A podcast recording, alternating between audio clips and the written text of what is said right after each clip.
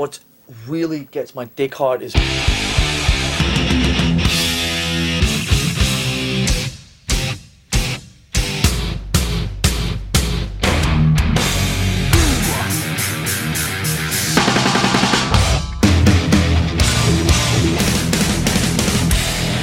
So fucking what? Welcome to Metal Up Your Podcast. I'm Ethan Luck, And I'm Clint Wells. And this is episode 28. And we are doing something that we've talked about in the past. We are uh, putting together our fantasy set list for a one day possible S and M Part Two. Oh my god, I hope they do it again. Can you imagine? The only thing that bums me out about it is that the record that shall not be named, they would definitely do something from that on there. It's, I'll, I'll go ahead and spoiler alert you. None of those songs are featured on my list. I will go ahead and spoiler alert you that none of those songs are on my list as well. But you know, if they really did do a number two, they you know they'd do probably Frantic and Saint Anger. Maybe I don't know. I don't know, if, Ja- James. If you're listening, uh, please write in and let us know if you would do that. Feel free to call me on my per- on my cell, James. Feel free to give me a personal phone call. Yeah, call me on. It's my private number, so do not lose it and do not give it out. Five five five. Please call me James Hetfield. Yeah, I hope somebody listening just got my waiting for Guffman joke. Uh, well, I didn't. We can start a waiting for Guffman podcast next. oh, okay, man. What kind of what kind of size numbers we looking at listening to that podcast? At least, at least a baker's dozen. oh man, well, dude. Uh, un- well, fortunately, we're able to uh, through technology to keep doing this podcast while uh, I'm in another country, and unfortunately, I'm still in another country. Uh, I think for the next, it'll probably be two more episodes after this, and then I'll be back in Nashville in the same room, room as Clint, and we can do this properly. I'm in another country too, called Indiana. Oh, I've never heard. Is that in New Jersey? yeah, I'm in Florence, Indiana, New Jersey, and uh, we're at a casino today. So I'm. I've got Oh, the- nice. I've got the sort of depressing casino vibes. I'm fairly certain that uh, uh, under the Trump administration that you need a passport to get into New Jersey now. Yeah. Well, yeah. That's what I heard. That's what I heard. It- everyone's talking about it over here. It's big news. Big news. Yeah, it's bigly. is it huge? Bigly. bigly. It's bigly huge. The news is going to be huge. Uh, yeah, I'm. Uh, I'm in. I'm in. Uh, I'm in Berlin, Germany, New Jersey right now. So Yeah. I've only been here for like four hours, and I'm just tired. And and uh, all I want to do is do this podcast and then drink some German beer and watch Netflix. All right. Well, let's do it. So, this episode is brought to you by our good friends at Tone Tubby Speakers. Uh, it's tonetubby.com. They uh, they sent us these badass little cabinets. They're called the Studio Slayers. These little one by eight cabs, and I finally They're so small.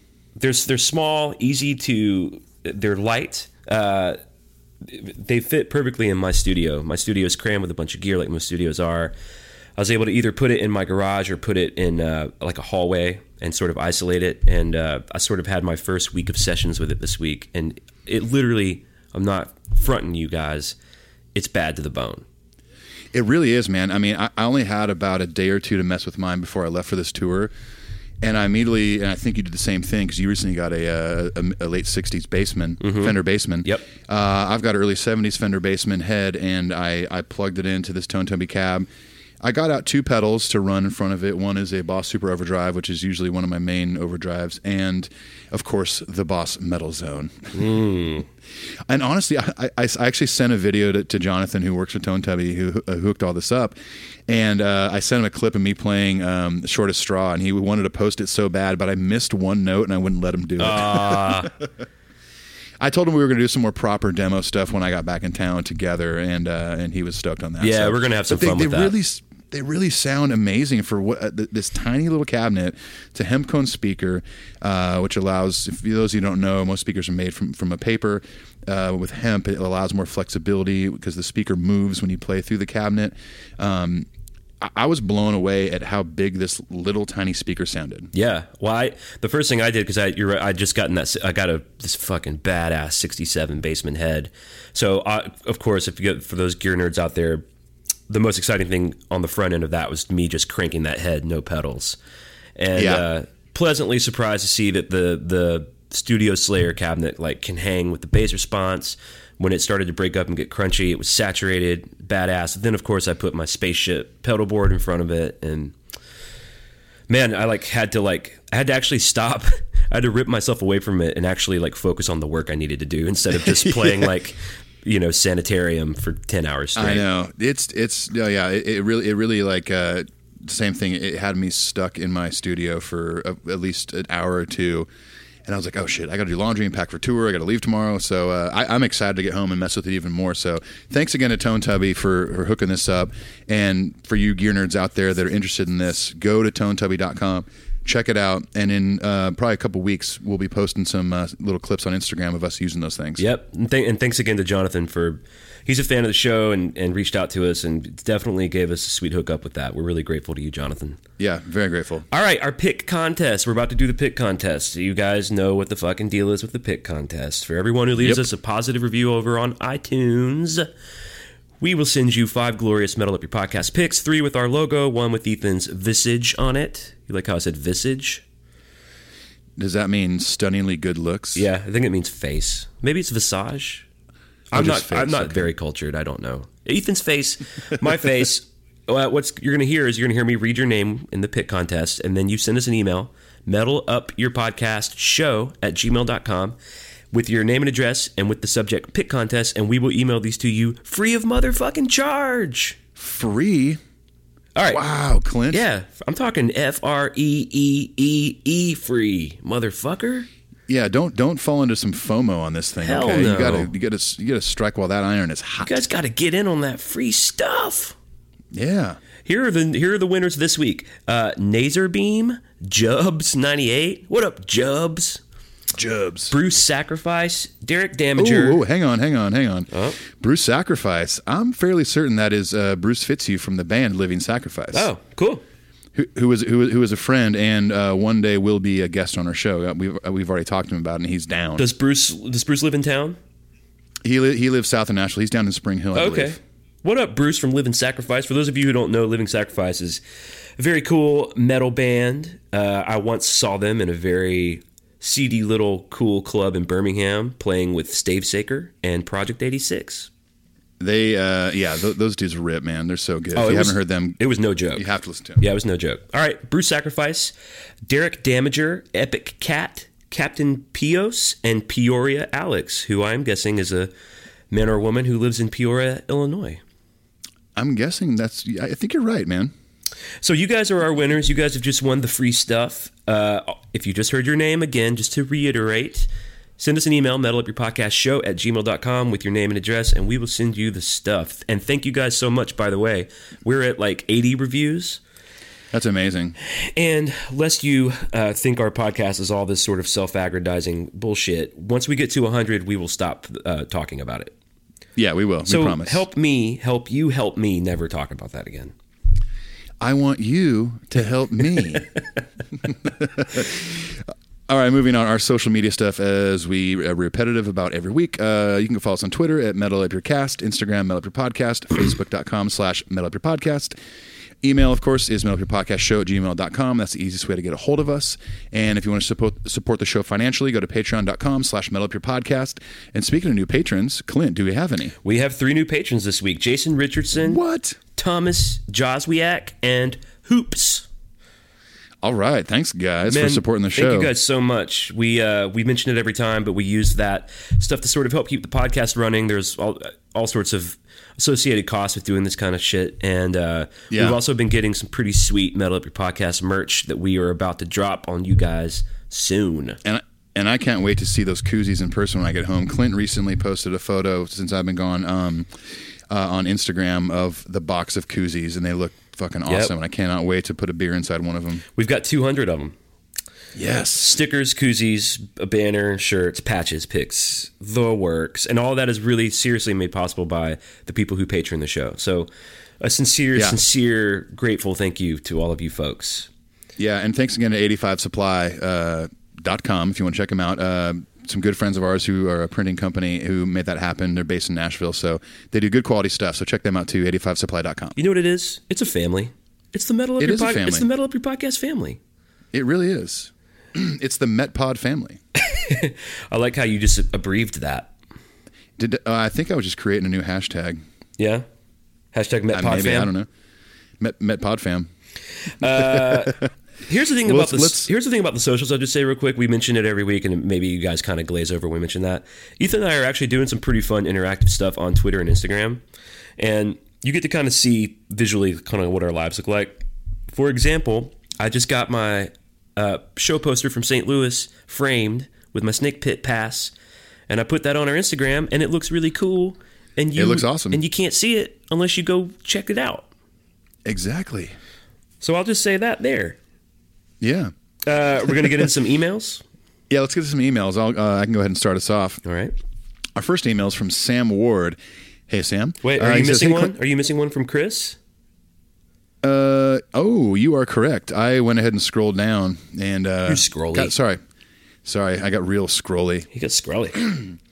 So rewinding real quick, our first email comes from Chris Nace, I believe. Naas, how you pronounce your last name? It's a cool last name. Uh, Chris from St. Louis here. I'm sure he was at the show. I'm about to find out. Been having a blast flying through all your episodes the past week and a half. Uh, and I watched the S and M for the first time in at least 15 years yesterday. Uh, around the time of its released, uh, its release, this record never left my dad's CD player unless it was uh, to change discs. if you ever had a multi-disc player in your car, you probably know what he's talking about. Uh, we must have listened to it together a couple hundred times. I'm also. Um, uh, I am so deep in Metallica love right now that I'm in danger of permanent whiplash. Ha ha ha. P.S. Outlaw Torn. that's that's his postscript. Just the words Outlaw Torn. Thank you, Chris. Yeah, I like Um, I like that the I like that little jab of that joke. It's just real simple. P.S. Outlaw torn. Yeah, exactly. no, that's cool, Chris. Uh, what a cool thing that you and your dad got to listen to that a, a couple hundred times together. That's a pretty cool experience to to share that love of one band together. Yeah, I'm gonna go ahead and use the word hero for your dad. Yeah, Hero let us know- lies in you. Yeah, let us and write us back and let us know if your dad d- uh, does or does not wear a cape. I would. I'm just curious. Like under his under his like outfit is just like Superman. Yeah. Superman's outfit. That's one of those like those, those common sayings now where, where people say, you know, not all heroes wear capes, and I actually think it's funny most of the time. it's, it's Yeah. it's probably really it's probably really old, but every once in a while I say it, and uh, so I'm going to go ahead and say that uh, if I had to put some money down on it, Chris's dad probably wears a cape. But the, you like you know the actual heroes who do wear capes that are sitting around somewhere like yeah, but some of us do. God damn it! Yeah, hey, I've got a cape on. I've been wearing this cape my whole fucking life. Now it's cool to not wear a cape. All right. Thanks, Chris, for the email. Our next email is from Sam Ward. Hey, Clint Ethan, longtime listener, first time emailer. Gotta say, I totally think you guys are doing an awesome job at spreading infectious energy with your comfortably conversational podcast. I'm treating your album episodes like a class and listening to both your take and the record as you go. So awesome to revisit each song. Would love to hear you guys try and objectively rank the top 10 best Metallica songs. Not your favorites, not the most brutal, not the best selling, etc., just the best. Seeing as you are both talented and accomplished writers and musicians, I would love to hear your breakdowns of your picks for the 10 best Metallica songs. I live in mm. East Nashville as well. Oh, cool. oh, very nice. Would love to buy you some beers or passion fruit vodka and talk all things Metallica with you sometimes. Sorry for the novel, but I do love the show and the band. Keep up the great work.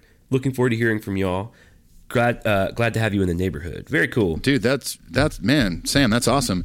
Yeah, I'm pretty sure we could go up to Mickey's Tavern on Gallatin Road and uh, ask for a couple of passion fruit vodka shots. You think they have passion fruit at Mickey's? I doubt it. No, dude. They, you would ask for passion fruit vodka at Mickey's, and they would just slowly slide you a Miller High Life. Like, They would they would do that, or, or they would call you a pedal tavern to get, take you downtown to Broadway. They're like, hey, why don't you go hang out with all the bachelorette parties, boy? dude. Speaking of pedal taverns, what the fuck is up with pedal taverns? Uh, I li- I literally an hour ago was sitting out in front of the ho- my hotel in Berlin, and one drove by, and I was like, my god, they're everywhere. You know, yeah. Hey, here's here's a, here's my idea of a good time. I want to drink a bunch of beer, but while I'm doing it, I want to basically fucking pedal myself and ten other people around a city. Yeah, it's uh, honestly at least in Nashville. Um, and some of you can let us let us know if it's common in your city, but in Nashville, it's such a popular thing with uh, bachelorette parties. He, I've gotten stuck behind them driving through downtown, and it's just a bunch of like woo girls on the thing, and they're just drinking and pedaling and. Uh, I know they're electric powered, and I, what I've heard is that when the, the other passengers are pedaling, it's not really much effort, but you're helping charge the battery. well, I don't even want to do that. It's still dumb. At least they're keeping it green, I guess. I don't know. You know, all their conversations too are like, "Oh my god, Becky the other day said the silliest thing, and then Karen was at brunch, and we're just peddling the pedal tavern.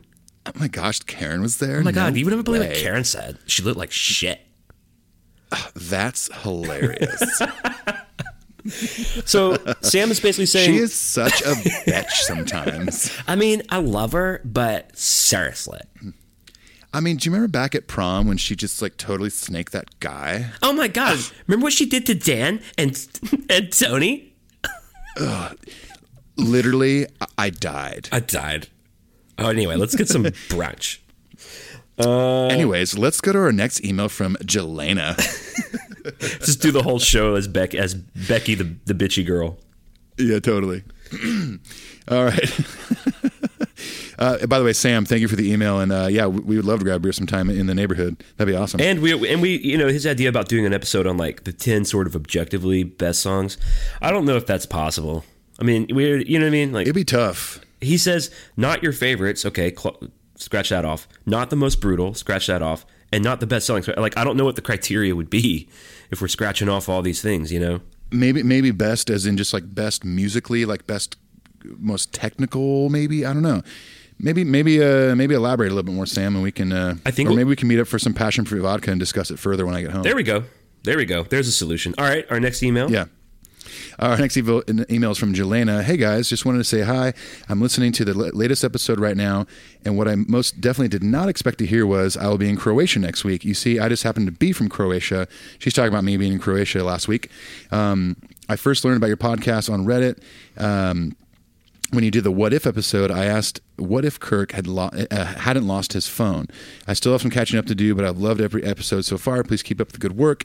Your Croatian fan, Jelena. Well, Jelena, uh, I got to say, uh, speaking of Croatia, it is one of the most beautiful countries I've ever been to. I got to go for the second time just last week. I had a day off there and uh, met up with some old friends who I played a show with about 12 years ago there. And um, it's absolutely beautiful. Um, the price is good when you're going out to eat or drink. Uh, people are friendly. You live in an extremely beautiful place. And I'm, I'm sorry that by the time you heard that episode, I was already out of Croatia because I would have met up for some passion fruit vodka. Well, maybe in 12 years you'll go back and you'll hang out with Jelena. I can't wait, man. I'll be pushing 50. It'll be great. Thanks for the email, Jelena. It's nice to hear from our international fans. Yeah. Uh, Jason Barry writes Clint's pa- Clint's paw paw character is pure gold, and then he quotes my line. Uh, Tell you what he's got two tickets to is the gun show. It's officially my favorite line from the podcast thus far. I kept rewinding it and listening to that part over and over and laughed so hard that the sword from Metallica's original debut album artwork fell out of my ass. My gosh. That's which, great. which begs the question what was it doing up there all- all this time? It's been a while, yeah. Well, he, I was talking to him and we were telling a joke around the table, and he laughed so hard that a sword fell out of his asshole. And I said, I think I think I know the sword you're speaking of. Is it the sword of destiny, or what sword is it, Torben? Uh, I, I I think it's the sword of wisdom. Uh, he keeps wisdom in his bunghole and falls out because you're laughing too hard. If you wipe your ass hard enough, you'll get wiser. Well, I don't know where that came from. I think I think it's just because I was in Denmark yesterday and I was looking for Torben and couldn't find him. You went on the old the old classic Torben hunt. Yeah, I, I, I uh, nobody. I, I posted a photo on Instagram uh, of landing in, in Denmark, like this beautiful shot of the ocean and some boats. And uh, I, all I did at the very end, I just hashtagged Lars Ulrich, and nobody nobody commented on it. Got it. I can just see you like roaming through the wilderness, shouting Torben's name. Torben, Torben. Torben, Even though I think I'm pretty sure he lives in the Bay Area, like near Lars now. Torb. Yo, Torb, just walking in, into every every pub or every like library. like, Hey- hey, guys. have you seen Torben Ulrich? Tor- Torben here? Torb! and then like and then like eight eight guys turn out at the bar. Yes, that's us. yes, we're we're all here. Torben is like as common as the name John in Denmark. right. Uh, thanks for the email, Jason Barry, and uh, good luck getting that sword back up in your butt. Yeah, good luck with that. Good luck with that. Uh, by the way, I, I, I like that the end of Jason's uh, uh, email. He said, "Side note: In iOS, you can listen to podcasts at different speeds. Have you guys ever listened to a podcast at half speed? It's hilarious and makes you guys sound drunk.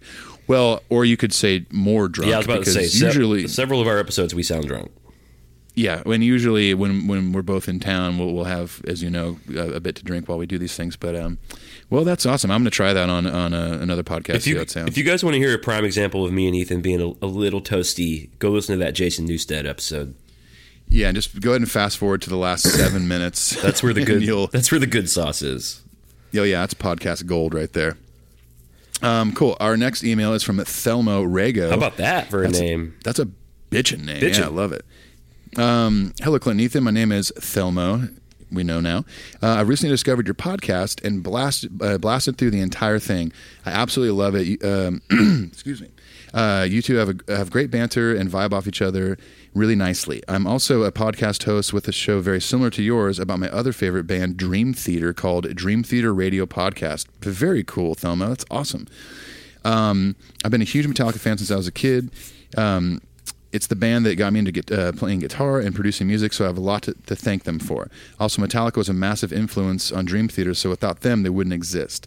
Uh, if you would ever like a guest on the show to talk some Metallica with you guys, um, or either one of you or both would like to come on my show, it would be an honor for me. I think fans of my show would really dig yours and vice versa. Thanks for taking time to read my email, Thelmo Rego. Dude, well, first of all, congrats on having a podcast about Dream Theater. Yeah, man. Unfortunately, I've never really been a Dream Theater fan. Uh, I've seen like videos and I've heard I've heard mu- their music, but um, eh, not really my slice of pizza, I guess. Um, I would. I'm sure both of us would be happy to be a guest on your podcast, but I don't know if we could hang in Dream Theater land. Yeah, well, I think he means like we could talk about Metallica. I actually didn't know that uh, Metallica influenced Dream Theater. I've I've always like as a guitar guy like been sort of mildly fascinated with John Petrucci and Mike Portnoy. Of course, is yeah. a massive Beatles freak, and he was in kind of a tribute Beatles band for a while. So I always had an Oh, affinity cool. for Mike too. Even though I, I know Mike's not in the band, I guess anymore. Anyway, uh, I did go check out Thelmo's podcast, and it I, I I didn't listen as like a huge Dream Theater fan, but it's a legit podcast. It's, it's this dude is very uh, he's in real deep with that band. His podcast seems to have a lot of good content. So if you dudes do like Dream Theater, go check it out. And Thelmo, hell yeah, we want to be on your show, motherfucker. yeah, man. As long as we can talk about Metallica. yeah, I mean, I could I could say the name Dream Theater a bunch. I don't know. just, just saying Dream Theater in Torben's accent for an hour and 15 minutes. Dream Theater. And in terms of you coming on the show, like so, so we've talked in past episodes about guests and stuff, and I know we had Paul Moak on. We talked about the Living Sacrifice guy, Bruce. Uh, we're getting to that. I think what we've kind of decided is maybe this first year is kind of looking like building trust, building our fans, talking about the meat and potatoes of Metallica, really letting you guys get to know Ethan and I. And then I think For next sure, year yeah. is going to be kind of the big year of, of guests. So Yeah, yeah, yeah, and and you know, obviously things could change, and if if circumstances, you know, worked out, you know, we might have a guest here and there, but um, and we're still trying to work out certain things. It's been tough, you know, working out how to get people on the show that aren't in Nashville, and lately, you know, Clint and I have both been on the road. Excuse me, I'm coughing a lot. I've been on airplanes all day. yeah, you dying? You okay? Um, I'm dying. I'm dying. Ah, dead. Um, well, now that we're dead. But you know, now that we're dead, um, I guess I'm gonna dream no more. Um, good old Metallica puns. Yep. Um, yeah. Anyways, uh, all all that to say, uh, I've been gone forever, and it's all that kind of stuff is put on hold because I'm not in town right now. So we'll, we'll get to it, and we'll, we'll make it right, and have some awesome guests coming up. All right, thanks, Thelmo. Our next email comes from Jordan Sirocco. Hey guys, love the show. I've enjoyed doing full listens of Metallica's albums thanks to the podcast. Something interesting I've noticed was the congas used on the first half of Bleeding Me, which I did not know there were congas there. And we just did the load Bleeding episode. Me? Yeah, there actually are. I've been reading through the. Uh, dude, I got this fucking awesome book called So What, which is like the best of the So What magazine that Metallica puts out. Oh, nice. You got to, dude. You got to check it out. It's one of the best Metallica books I've ever read.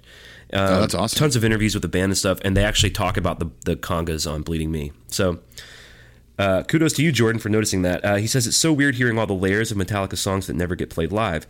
Anyway, when you guys do the some kind of monster episode, I implore you guys to listen to the commentary tracks for the movie. There are two, one with the filmmaker, filmmakers, and one with the band. Both have cool insights into the behind the scenes of the film, plus, it's cool to hear the band casually talk about one of their roughest times. As an unabashed St. Anger defender, I find it amusing that you guys dread listening to St. Anger when you still have to, li- to listen to Lulu. Jordan from Kona, Hawaii, New Jersey. He's right. Very cool. He's right about Lulu. That that one's more stinky. that's true. It's the more stinky one. I, it's probably the the stinkiest. It's the I- I stinkiest. mean, it's the turd. I would say, I mean, if, if there's a, if there's an episode in the future where we rank every Metallica release, you know, Lulu, I can already tell you will be at the, at the, at the bottom. But Lulu doesn't really count, man. It was like an experimental side project collaboration with Lou Reed. yeah, Metal- uh, Saint Anger was Metallica's sincere attempt to deliver their eighth Metallica record. Right. So it's it's stinky in a whole new, whole different way, in a way that hurts more. okay, yeah. Um, I I just I don't want to talk about Lulu. the commentary for the film that he mentions is really good, and there's also a book. Joe, Joe Berlinger put out a book called I think it's called "This Monster Lives." I can't remember, but he put out a book about right. about the making of the film, which has a ton of great insights. Ethan and I don't like Saint Anger, and uh, but we love the, that era of it, and we loved the documentary. yeah. We love just the saga. So I, I want to know everything about that era. I just don't want to listen to the result right, of that era. I agree. I'm in the same boat. um, Well, Jordan, thank you for the email. That that's that's some cool stuff in there. Um, I definitely want to want, want to listen to the, the uh, commentary on that movie. Thanks, Jordan. And we, uh, next email is Patrick from Sweden. Sweden! He spelled it like S- Sweden. Uh, hello, guys. First, I want to say that the load episode was great. Um, the top 10 album cover episode was also great. Nerdy stuff like album covers is always awesome to think about. Also, love the off, topic off topic stuff. Um, it can get a bit random at times, but it's always funny. Peace from Patrick in Sweden. Uh, very cool. Thanks for, thanks for writing in, man. Uh, we equally love the nerdy off topic stuff as well. Thank you, Patrick from Sweden. Thank you, Patrick from Sweden, from Denmark. All right, Uh, your neighbor to the south. John Sturm writes in, "Hey guys, great show as always. I was interested to hear what you came uh, came up with. No surprise that Clint went with Load at number one. What was a surprise is that you left out Garage Inc., S and M, and Through the Never, and Live Shit. Any particular reason for that? Well, Through the Never and S and M and Live Shit are live records." Uh, and Garage Inc. is a covers record, so I think we just wanted to keep it to the Yeah. ten studio 10, yeah. LPs. Exactly. Uh, I love all those. I love S and M's uh, artwork. I love Through the Never. Garage Inc.'s okay, and the live shit binge and purge road case box set thing is one of the coolest things they've ever done in terms Oh, of it's packaging. so cool. So It's so cool. We're, we're going to talk about all that on a later episode. He writes For sure. another great show. Quick suggestion. When you do your reload episode, you have to play the game that is a staple of the Met forums. I'm not familiar with this. To this day, new posts on this topic cause a rolling of the eyes from the old guard. It's this: if you had to combine load and reload, into one album, what songs would you choose?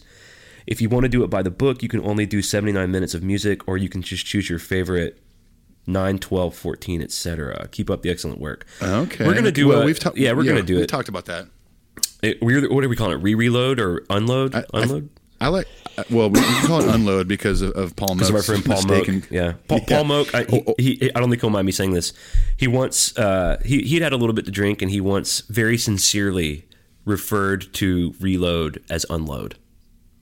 Yeah. And we have not, man, we ate his ass alive about that immediately. we were on like totally. a group text. It's like- yeah. he was like, oh my God, I'm never going to live it down. And me and Ethan were like, no, sir. Yeah, exactly. I think we still give them shit for it too. So Yeah, we're, we're doing it Uh, right so now. yeah, yeah, exactly. We're doing it like on, on our podcast, which will go out to the world. Sorry, Paul. Yeah, sorry, buddy. Uh, yeah, we're going to do that episode. It's it's. I mean, he's saying it gets kind of played out on the forums, but here's the deal: it's a really fun thought experiment. If you love the band, it's, It's really fun. fun. to think about that. Any band that's made a big ass double record, even with the White Album, it's fun to say, okay, if we made one album out of this, Ryan Adams' "Cold Roses" is another one that comes to mind. So, Yeah, totally. uh, thanks, John. Yeah, thank you, John. Uh, our next email is from Darth Leviosa, who is your buddy, uh, who was at also uh, shared the experience at the St. Louis show Yep. with you. Um, he says, "Hello, men. It's me. Hello, men. Men, we are men. Hello, men. I It's am a man. God damn it. from St. Louis. Um, uh, Dean and I have been have seen the St. Louis show and now Chicago, and I wanted to share some thoughts on what I believe to go down as the biggest missteps in Metallica lore. I'm not talking Napster level, but still. Um, I had heard of the drum circle before I attended the St. Louis show, and it sounded kind of ridiculous. And the pictures I saw looked kind of ridiculous, but I was willing to give it a chance. Maybe it would uh, sound really cool live. Um, when it started, all, all I could do was laugh. Insane, maniacal laughter. it was more ridiculous than I ever imagined. I was laughing too hard to really gauge the audience reaction. Flash forward two weeks, and I'm in Chicago, prepared for the spectacle. Yep, still ridiculous, but I look around and people are just not into it. It's like a giant game of freeze tag just broke out. He's right. people, he's kind of yeah, he he is right. Um, yeah, you and I both have seen it, and it's just. I'm sure the guys think it's cool. They came up with it. So they had somebody custom make those big drums that have electronic pads in them with different sounds, and they're really cool pieces. But they just, I just don't think it's executed well. And to me, it's just a kind of a bore Yep. part of the show. Um, but he goes on to say they're just standing there looking bored. Um, time really started to drag out, and the drums just wouldn't stop. Lars comes out, comes dancing out, and conducts the other band members. Just cringe inducing. He- He's right. I, I felt cringy at that too. Yeah, I did too. Um, if it was longer, that'd be a good time to go get a beer, but it's not that long, so um, it could have gone on for much longer, and I'm glad it didn't. Um, anyways, he said, uh, aside from this, the entire drum circle bit completely ignores the dynamic of the song. The in- instrumental break right before normally builds up to the chorus, but instead it, it builds up and then just peters out while the band members get into position and play a very boring drum beat. Yeah, yeah I, I mean, I, I think, Darth, I think you're uh, spot on with this. Um, but he, he ends the email by saying, All that being said, I love both shows. They sounded great. The spectacle was something to behold. Everyone had a great time. Uh, we wouldn't be hardcore Metallica fans if we didn't criticize something, right? You are correct. Keep up the great work. Yours in metal, Darth. He's absolutely right. Part of part of love, truly loving something, is having the courage and the freedom and uh, the wherewithal to criticize it. yeah. We're not just drinking Kool Aid. We fucking love this band. We're we're we're in deep with them. We're on the journey with them. And yeah, you got to be able to call it call it like it is, man. And that drum circle just, I, he, you know, Darth, Darth humorously says he thinks it'll go down as one of their biggest missteps, but I don't know if it's quite that bad. But Yeah, I don't know if it's that bad, Darth. Uh, It doesn't no work, though. It's it's just it, it's a small like two to three minute thing in in a live show of one of many tours. You know. Yep. I, I I don't think they'll ever do it again. I think he's right about that. I don't I don't I think they're just letting it ride for the stadium tour. Yeah, totally. Thanks, Darth. Always Hey, good to hey, hear from our buddy Darth.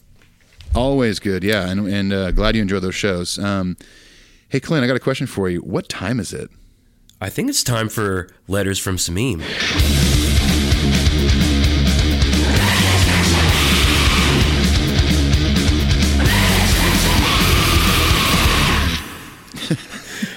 All right, you just you just heard our our new segment jingle for Samim.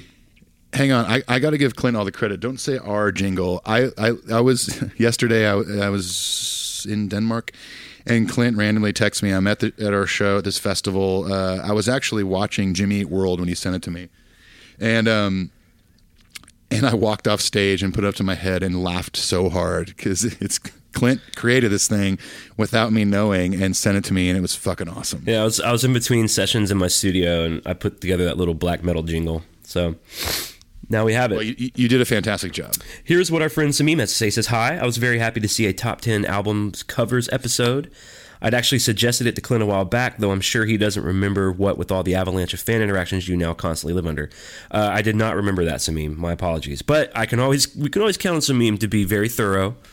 Uh, Very. He's got a good mind on him. He says, Before my own list, though, two things about the Load episode. Number one, Poor Twisted Me is one of my favorite hidden gems, so I was pleasantly surprised to hear you not dismiss it straight away like most other fans do. Number two, Outlaw Torn's outro. How dare you? Just how dare you? We We received, we received, actually, Ethan, I think you and I are the only people I've ever talked to that think that Outlaw Torn is a little too long. That's all.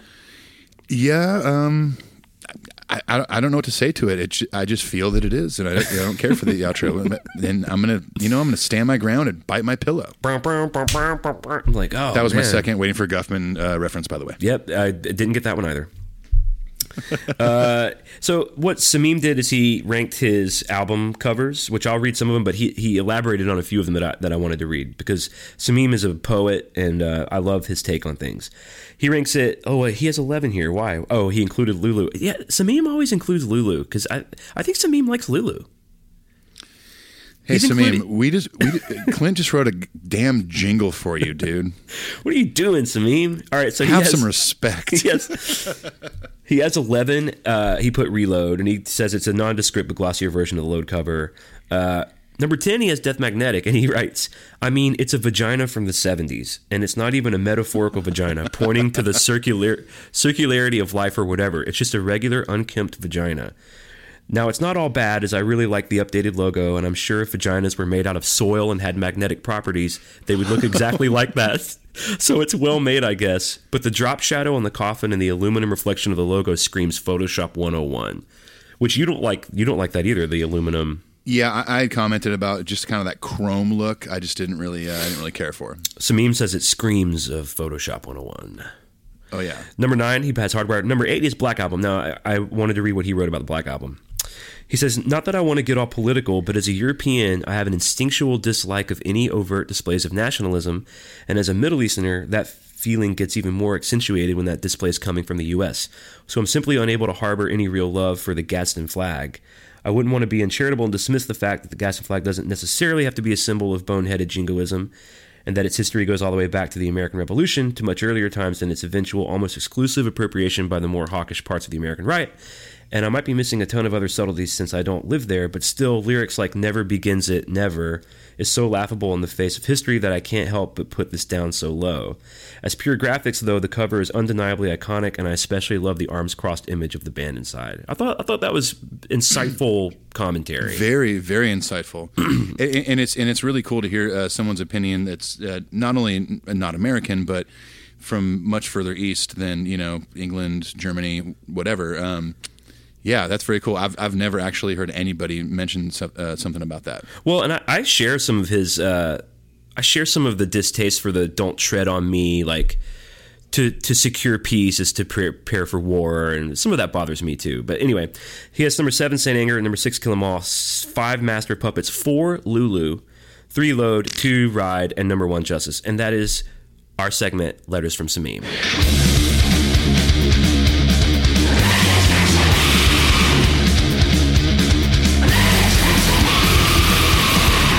Thank you, Samim. Thanks, Samim. Okay, so man, that took longer than normal. Let's get into this S and M two fantasy set list. We've all done it. You've listened to S and M, and you've thought, why had the why, did- why, didn't they play Fade to Goddamn Black? And then you Exactly. thought, Why why, did didn't they they play play Goddamn? Why they play motherfucking Creeping Death? And then you thought I could come up with a, uh, you know, pristine, beautiful, wonderful listening experience called S and M two. You thought about Oh, it. yeah. We thought about it, and we're going to read you our motherfucking lists. That's right. We definitely are. I uh, I- spent some time on this uh, uh, this morning in my hotel when I was still in Denmark, and then on the plane today on the very long forty minute flight to Berlin. Um, yeah, it, it's it's it was fun to do, and also I, I felt pretty challenging. Yeah, it, it is. It, it, it was a challenge. I, I feel I feel like this this could easily change in a week. Well, here's the challenge. The challenge is twofold. Number one, you want to represent their catalog, right? You want to represent their career. Number Yeah. two, you have to think about the flow of a show and the dynamic of a show, right? So you've Yeah. sort of got two things that you're juggling. Um, I say what we do is we each do our disc one, then we each do our disc two. Right. Okay, do who do who should go first? Um, I'm happy to go first. And right. now here's the other here's the other thing that you and I had had uh, texted each other about. You, you had reminded me, hey, uh, yours is 21 songs, right? And I said yes, 21, including the Ecstasy of Gold, because that is the intro no matter what, right? Or did you do 21 totally different songs? I included Ecstasy of Gold as one of the 21. Okay, good. So I did too. Oh, okay, nice, no problem. Yeah, no, I, I was just making sure that you didn't do 21 and also Ecstasy of Gold Nope. as the intro. Because Nope. if you do, if if to be meticulous, you look at the track listing. That's track one. Yeah, You know. yeah, we did it by the book. We both did it by the book. Okay, very cool. So let's hear your disc one, and uh, we can we, we can just see what kind of conversations fly from this. And then di- disc one is uh, d- technically uh, is 11 on disc one. It's eleven on disc one and ten on disc Yeah. two. Okay, all right. So obviously, Ecstasy of Gold. Okay, yep. I think everyone's going to put that at number one. that just has to be number one. Okay, so I have them in this in in in uh, the same vein as the original S and M. opening with an instrumental, and I have them opening with Orion. Yeah, I, I had the same. Yeah, and and the reason I did that is I thought how cool would it be so that on- the Master Puppets record, that intro is Cliff's bass. How cool would it be if if Michael Kamen were still around, or if or if someone like um, Hans Zimmer was conducting an orchestra, and they uh, wrote some really really beautiful part that was basically what Cliff recorded on the record, but with a full orchestra. Lars slowly comes in, the band starts to walk out, you get chills, and then all of a sudden they go into Orion. Yeah, it's great. And I th- and I think that, that that middle bass solo part with the harmonies would sound i- i- insanely beautiful with an orchestra. I I hundred percent agree. Uh, Like the only other options for this would be "To Live Is to Die" or "Suicide and Redemption," and it's got to Yeah. be Orion. It just, I mean, it has to be Orion. yeah, I agree. I, think agree. So Cthulhu. it- I think Cthulhu was the right call for S, the first S and M, but Yeah. Orion's a real close second. total. Yeah, definitely. Um, and then uh, track two, I have "Creeping Death." I do too. really? I swear to Nice. God. Man, how about that one-two punch with the symphony, dude? Shit. I know exactly. Okay, my number three, my, my track three might surprise you uh, because they didn't do any of this on the on the on the first uh, album. I say it like this album exists on S and M. Um, I have Four Horsemen. Okay, cool. I, love this song, and I was listening Especially to it Especially that middle and- section would be so killer with the symphony. Exactly. Even even the chorus, you know, it's a beautiful. I think it's a really uh, beautiful sounding chorus. If you played it on acoustic, you know, horsemen are drawing nearer, another steed they Yeah. ride. Um, I think that'd be great. Well, they have they've done they've done Four Horsemen acoustic, and it actually works pretty well. Yeah, for sure. Um, track four, uh, and now my track one through four is basically like old school Metallica fan heaven. So my track four is Harvester of Sorrow. Love it. Oh shit, that's perfect. I, I did not include that, but that would be great. That's prime for a symphony. That was, I, I agree. Yeah, I, I was. I, I tried my best to listen to um, a lot of these songs as I was kind of ordering it and imagining a symphony behind it. And I thought Harvester of Sorrow would have would sound so good with a symphony behind it. yeah, man, good choice. Solid. And then coming out of Harvester of Sorrow, we, we come to because let's we're imagining that this is going to be a current record sometime soon uh, in our in, in our in our fantasies here. So now now now you uh, you give them a taste of the current record, Hardwired, and uh, have Atlas Rise. Yeah, great. I think it would kind of have a you know how like uh, the the heavier parts of Master of Puppets on the fir- on S and M have these almost kind of chaotic sounding strings and stuff um, before it gets to the bridge. I, I'd imagine something like that on Atlas Rise. Yeah, I'm with Um, you. I'm loving this set list so far. Okay, and then after that, we have a really uh, get into the Black album here, and I and I love the intro to this song, and I think it would sound great with a symphony behind it. My Don't friend misery. on me. Oh, don't tread on me. No, don't tread on me, because you have the da da da dun dun Yep. da da da dun With dun. like And I think- timpanis and shit. Yes, I think it Yeah. would sound so good. Yeah. Samim probably wouldn't listen to that. He'd skip that track, I think. He, Um, would, he, would, he would be politically obligated to not listen to that one. right, exactly. Sorry, Samim. Now, and, and maybe, you know, in my ultimate fantasies, you know, maybe Jason Newsted would make an appearance live and he would do Oh. the Don't Tread on Me.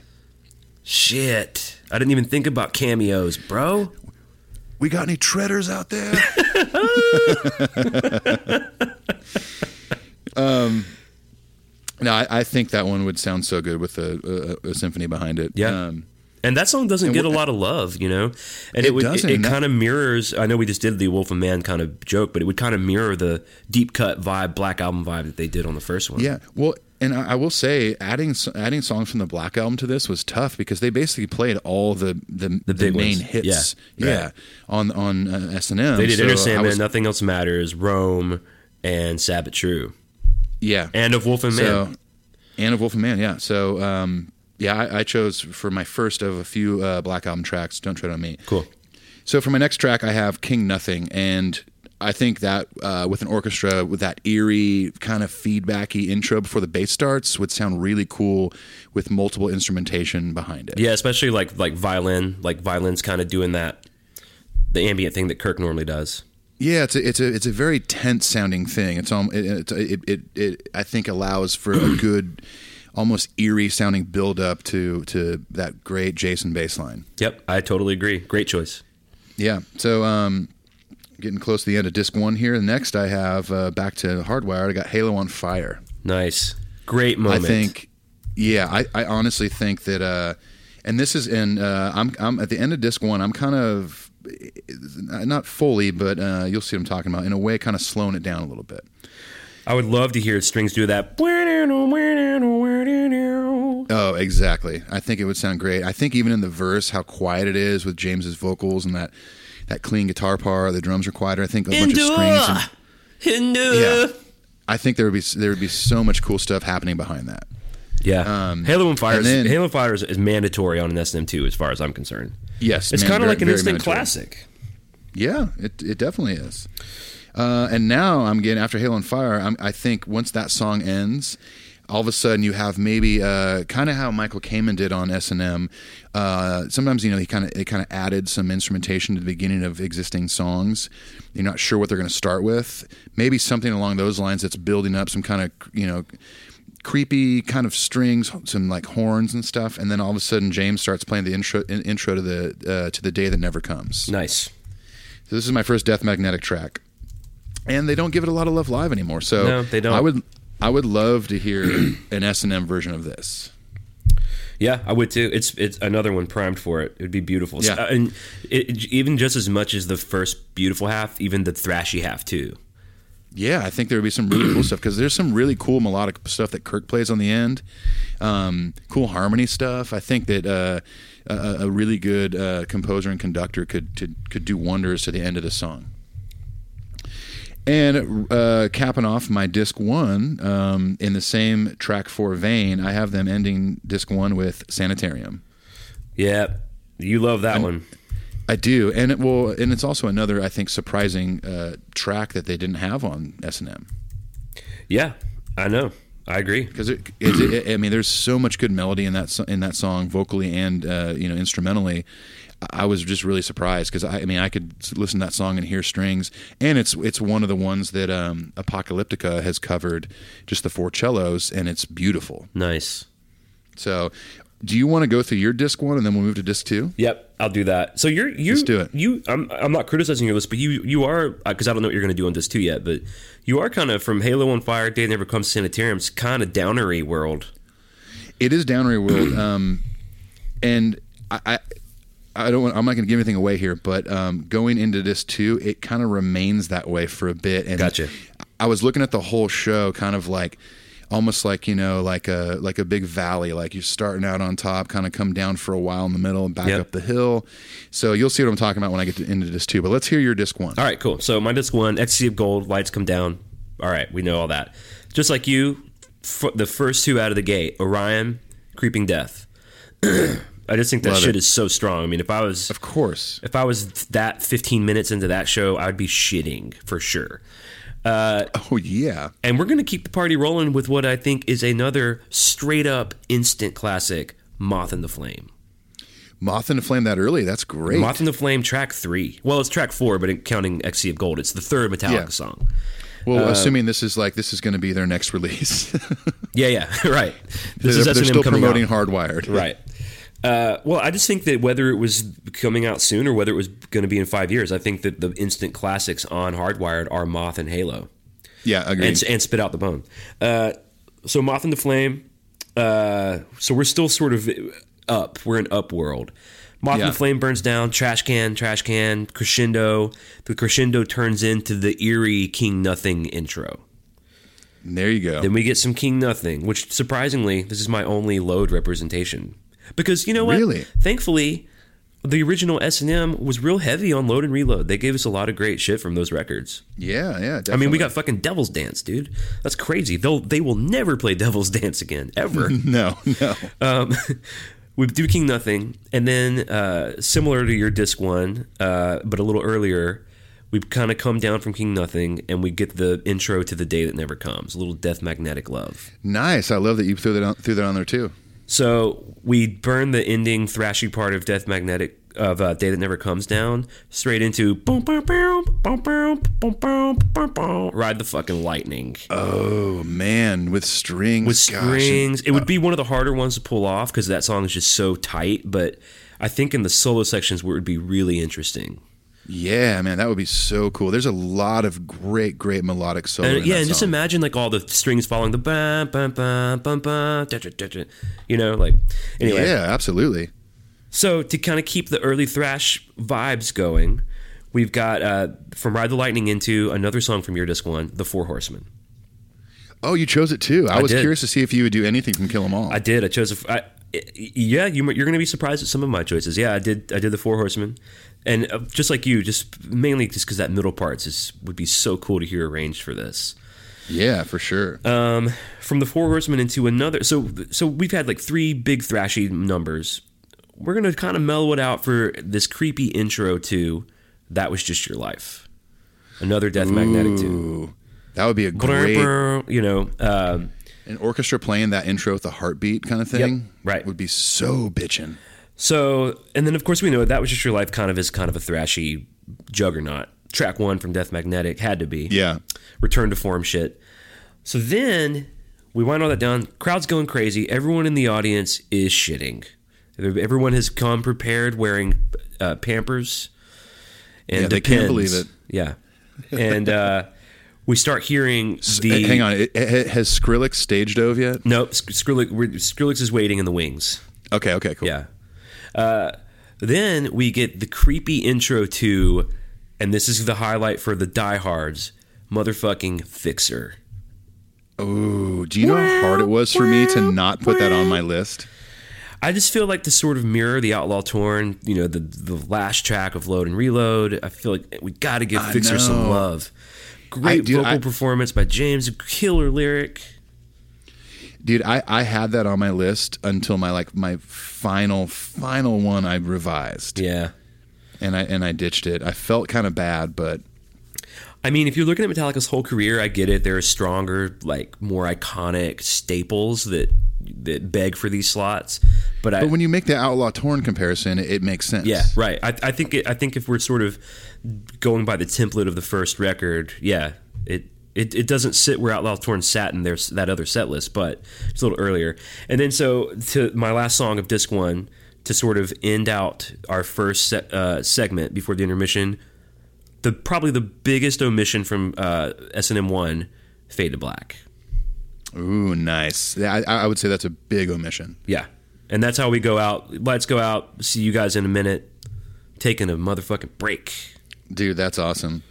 Well, uh, my disc two coming back. Let's say they walk off stage, take a little intermission. Everyone goes get some popcorn, some Twizzlers, Some Twizzlers. or some fucking Jaeger, bro. Probably Twizzlers. Probably Twizzlers, yeah.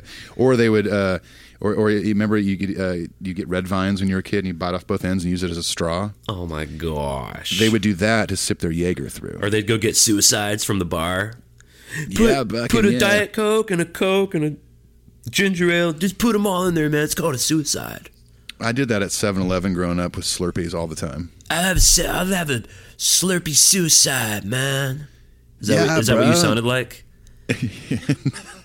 Nah, dude, it fucking sounded like this, bro. And I went Ah, down to fucking 7-Eleven and got some fucking Suicide Slurpees and played Street Fighter 2 and lined my quarters up on that shit, bro. Hey, you want a sl- you want a Slurpee? Ah, fuck yeah, I want a fucking Slurpee. Oh my god. Let's just let Ethan do his discs too, gonna go, Clint. just gonna go sit and play Cruising USA all fucking day. Remember Cruising USA? You Yeah, remember of that? course I do. oh yeah, I used to go to an arcade in the Mission Viejo Mall in California called Tilt. I miss uh, arcades, dude. I do too. Well, there, hey, speaking of, uh, what used to be known as the Foo Bar in East Nashville is now called Cobra, and they have a bunch of video games in there. Oh, cool. And we need to go. All right, all right. So let's do your All disc right. too. All right, so my my disc two, I chose something that would kind of surprise the crowd, not coming in super hot, but it's kind of uh it's almost like coming back from the intermission like, "Hey, let's play this." It'll be surprising for the crowd. Um but I, I just think that the chorus would work so well for an orchestra, and I put the house that Jack built. Wow, Yeah, look at you, dude. look at me coming around to load. I, I jumped in that warm load water. Dude, you put House that Jack built on your S and M too. I did. That's strong. I did. Very strong, and uh, I think the next three are going to shock you. I had I had this vision on the airplane today about how I was like, man, th- this is a long forty minute flight. How epic would this be? I know as a fan of these three songs, I would lose my shit, and now I'm almost second guessing myself, and I wish I would have started disc two with this. My next three tracks are the Unforgiven, the ah. Unforgiven two, and the Unforgiven three Unforgiven trilogy. a trilogy played live with an orchestra. And I listened to all three of those today back to back on the flight, like li- imagining strings and horns and all the percussion behind it. And like, God, that would be so epic.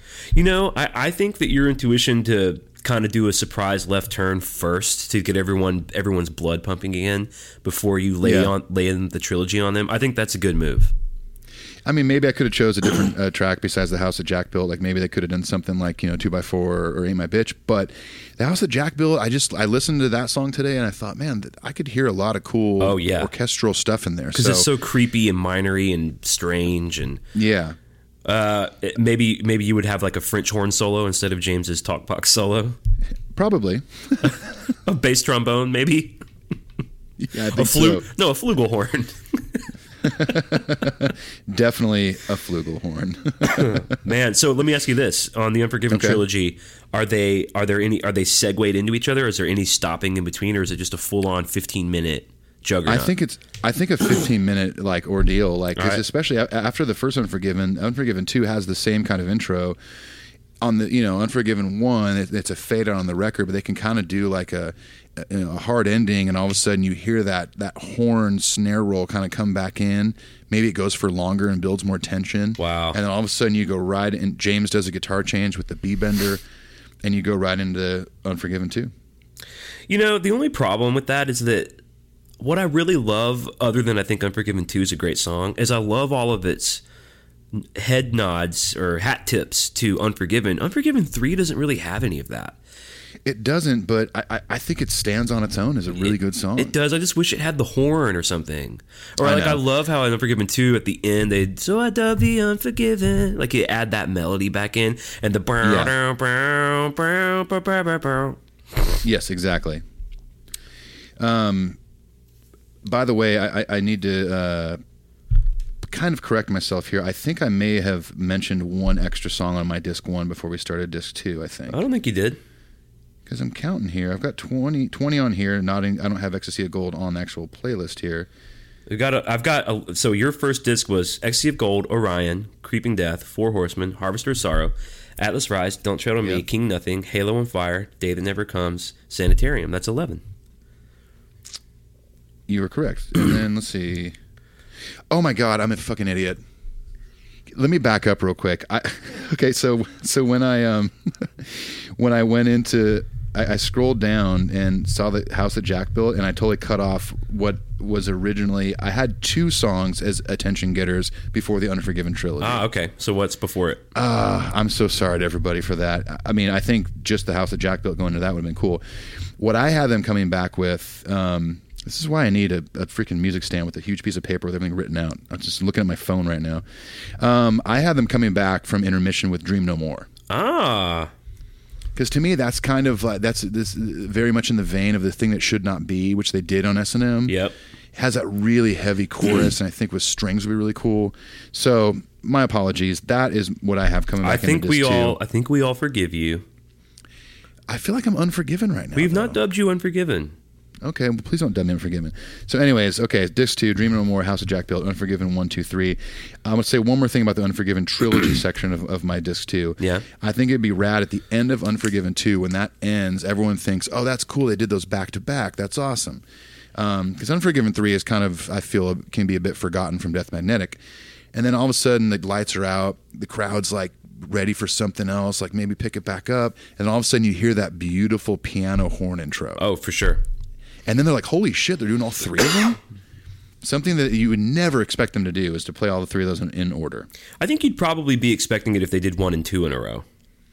Yeah, maybe. Uh, but you'd still be equally as excited if all of a sudden that piano yeah, started. That that'd be a big treat. It's so good. So moving moving on, then we pick it back up here. Um, and I think this would be cool with all the percussion and an orchestra. Struggle Within. Ah, you love that tune. I love that tune. Well, that in, that snare drum intro is, is so good. Yep.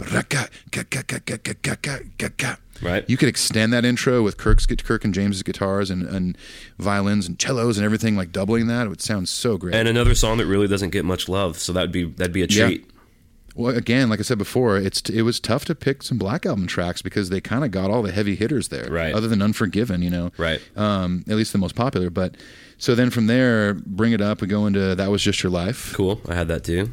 Yeah. Uh, from there, uh, my last three, I have Moth into Flame. Great. I'm glad you included it. I was scared you wouldn't. Yeah, I, I was, uh, I was, I had it on there. I almost took it off, but uh, I think there's a lot of great guitar work in there that could that could be incorporated with with strings and horns and stuff. And um, so then I have for my last two, my second to last track on disc two, I have Fade to Black. All right. Now, I originally had it as my last track because this outro can keep going and going if you want it to. They could vamp it for a long time with some really cool instrumentation happening. And it would be this epic ending to the whole show. Um, but kind of keeping it in the same vein as as uh, S and M, uh, that ends, and everyone is like, "Oh my gosh, what a great show we just saw!" That ending of Fade to Black was fucking epic, you know. Um, and then all of a sudden, the orchestra starts playing the intro to Blackened, Nice.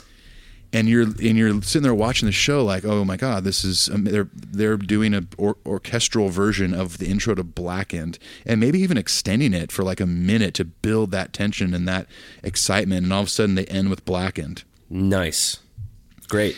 and because I loved how the original, uh, the first one ended with battery. Well, on the heels of that, uh, my my disc two begins with Blackened, and to, cool. to your point, the orchestra swell, learning the arrangement, which was you know the intro to Blackened is this backwards arrangement that Right. they had, but the orchestra learning it the way it is. Uh, burning Blackened down, it's a barn burner, whether it's at the front or the back. Black, you can't go wrong with fucking Blackened. Oh, of course. Uh, from Blackened to throw another bone to the original gangster fans out there, we're gonna do some fucking seek and destroy. Dude, awesome. Yeah, I think that'd be fun. I, I don't think it it lends itself like super well to an orchestral arrangement, but uh, it'd It could be rad. But it'd be fun to figure it out. And the song is just such a classic. It's just classic Metallica. Of course, very, very much so. So- and, and, speak, and speaking of Kill 'Em All, if I may interject for a second, I actually was sitting there trying to imagine an orchestra and Rob Trujillo somehow doing anesthesia together. He's been killing anesthesia on the World Wired tour. Oh, of course he has. Yeah, he's been doing great. But I tried to imagine that today. Like, could that work? Yeah, I think it could actually. There's a lot of beautiful parts on, It'd be on it'd- Cliff wrote. It'd be a um, it'd be a definitely a chore for whoever was arranging that shit. But I think it could be done. Oh, yeah. So with someone genius like Michael Kamen. Yeah. Um, so we've given the original gangster fans some thrashy treats. And now it's time to rock into what you've already done. I've got the fucking Unforgiven trilogy. You did it too. Oh yeah. Oh Dude. yeah, got to. I thought I totally thought I was going to get you on that one. I thought like I don't think Clint will think of this. I got to do it. No, I think I think it. I th- well, first of all, the Unforgiven demands to be done on another S and M. It's demanded. The fans will fucking riot if they don't do it. Unforgiven Two is one of my favorite Metallica songs of all time, so that's got to go. And then it's like, well, fuck it, man. Let's just make this a real thing. And you can imagine. I can imagine like they don't do this anymore because people don't fucking buy records anymore. But the sticker on the CD would be Unforgiven trilogy performed for the first time in its entirety. Yeah, And you're reading that in the record store, like, holy shit, I have to get this Yeah. record.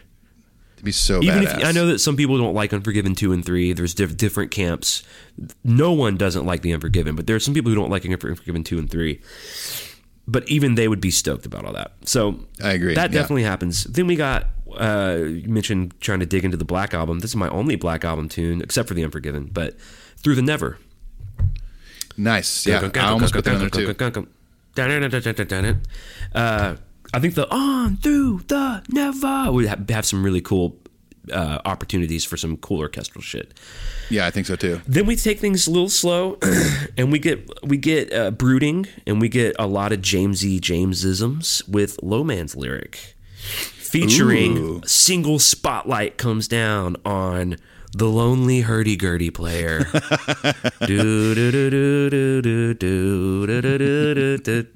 Ethan's like jabbing me at the show, like, "Hey, what is that?" What is that thing that sounds kind of like an accordion? What's he playing? Is that a, a, a, a dulcimer?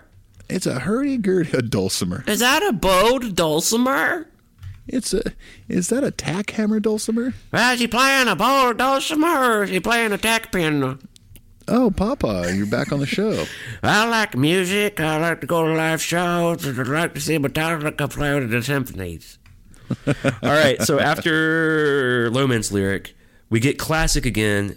Strap in. It's going to be about a nine to ten minute journey on this one. What? We have "And Justice for All" title track Dude, I almost did that one. That's such.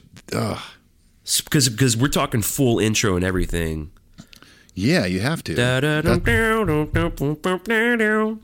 Uh, that one's just a barn burner. We all know it. We all love it. It'd Be really cool to hear it with an orchestra, of course. Uh, last two songs of the record, I have some hardwired shit going on. I, I Okay. penultimate song, Halo on Fire with the new intro. Just beautiful sauce everywhere. Yeah, yeah. The guitar harmony stuff with the orchestra, big Kirk and James moments, big Beautiful. massive chorus, great long ending. Burn it down, and here's how we say goodbye on motherfucking Clint's S and M two. I'm talking spit out the goddamn motherfucking. Oh, I had a feeling you're gonna throw it on the end. Because those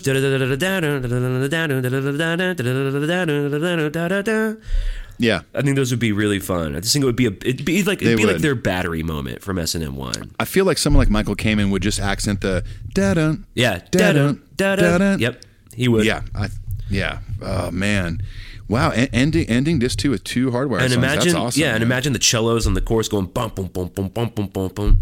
Long live machine, bum bum bum bum bum. You know, like shit. Oh my gosh, yeah, that would be rad. Timpanis, boom, boom, boom, boom. Yeah, it'd be so Yeah, cool. I intentionally ended it with two h- hardwired songs, just as my continued tribute to a record that I'm so glad they made. I think it's so good. It stands with everything they've ever done.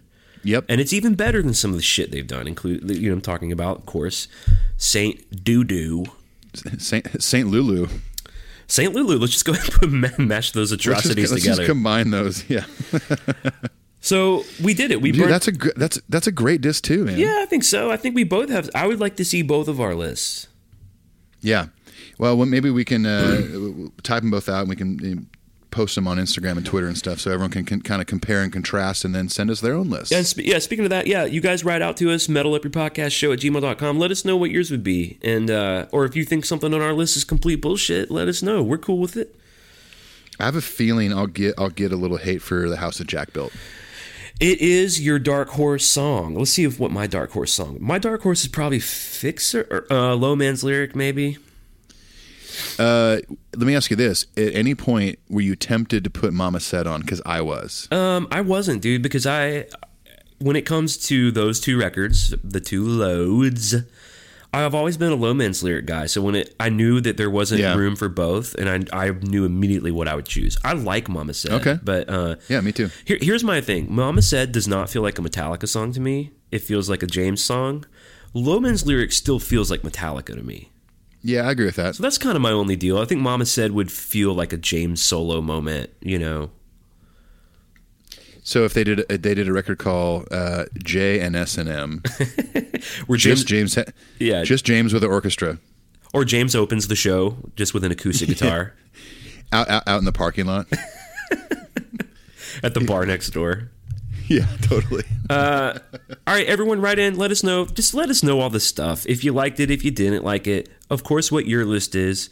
We'll read some on a subsequent episode. Yeah, It's fun to turn it all around like that. And man, I'm really hoping. I don't. I know that James, Kirk, Robert, and Lars are avid listeners of the show. Let's get another S and M up in this bitch. seriously, I would love another S and M. I mean, you could you could have a Hans Zimmer. I, I mean, what do you think a guy like Danny Elfman could do with this? Oh, Danny Would it be Elfman too- would kill it. Do you think it'd be would he kill it or would it be a little too a little too oddball, a little too weird? I don't know. It might need something like that because the S and M one was kind of like classic. Michael Kamen is the best in the Yeah. world. It might be cool to get a more quirky. Uh, I don't know vision for it. I don't know. I don't know. Maybe you're right. Maybe Hans Zimmer is the dude, or John Williams. Maybe Is John is. Williams still alive? John Williams. Oh wait, didn't he? Hey, okay. Star, sorry, Star Wars nerds. Uh, I am totally blanking right now. I, I thought he passed away. I could easily Google this right now, but I'm going to choose not to. I'm going to choose to dwell choose- in ignorance. Uh, well, Too late. I'm doing it right now. I do need to split could- in a minute to go down I to could- the old could- sound check.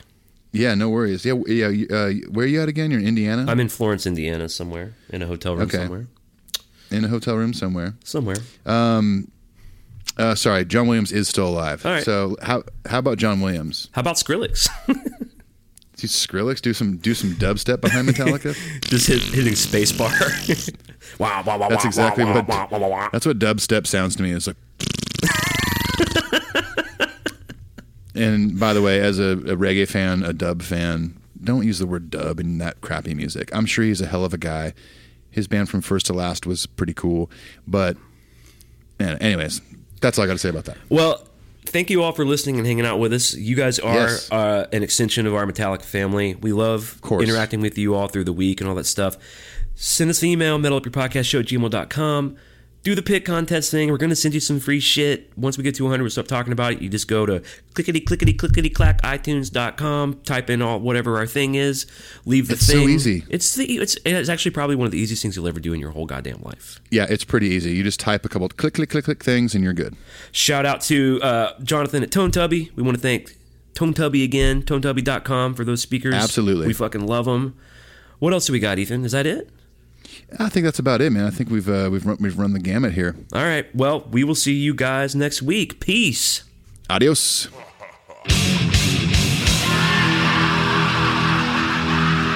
if you were our advisor, what would you say? Then I would say delete that.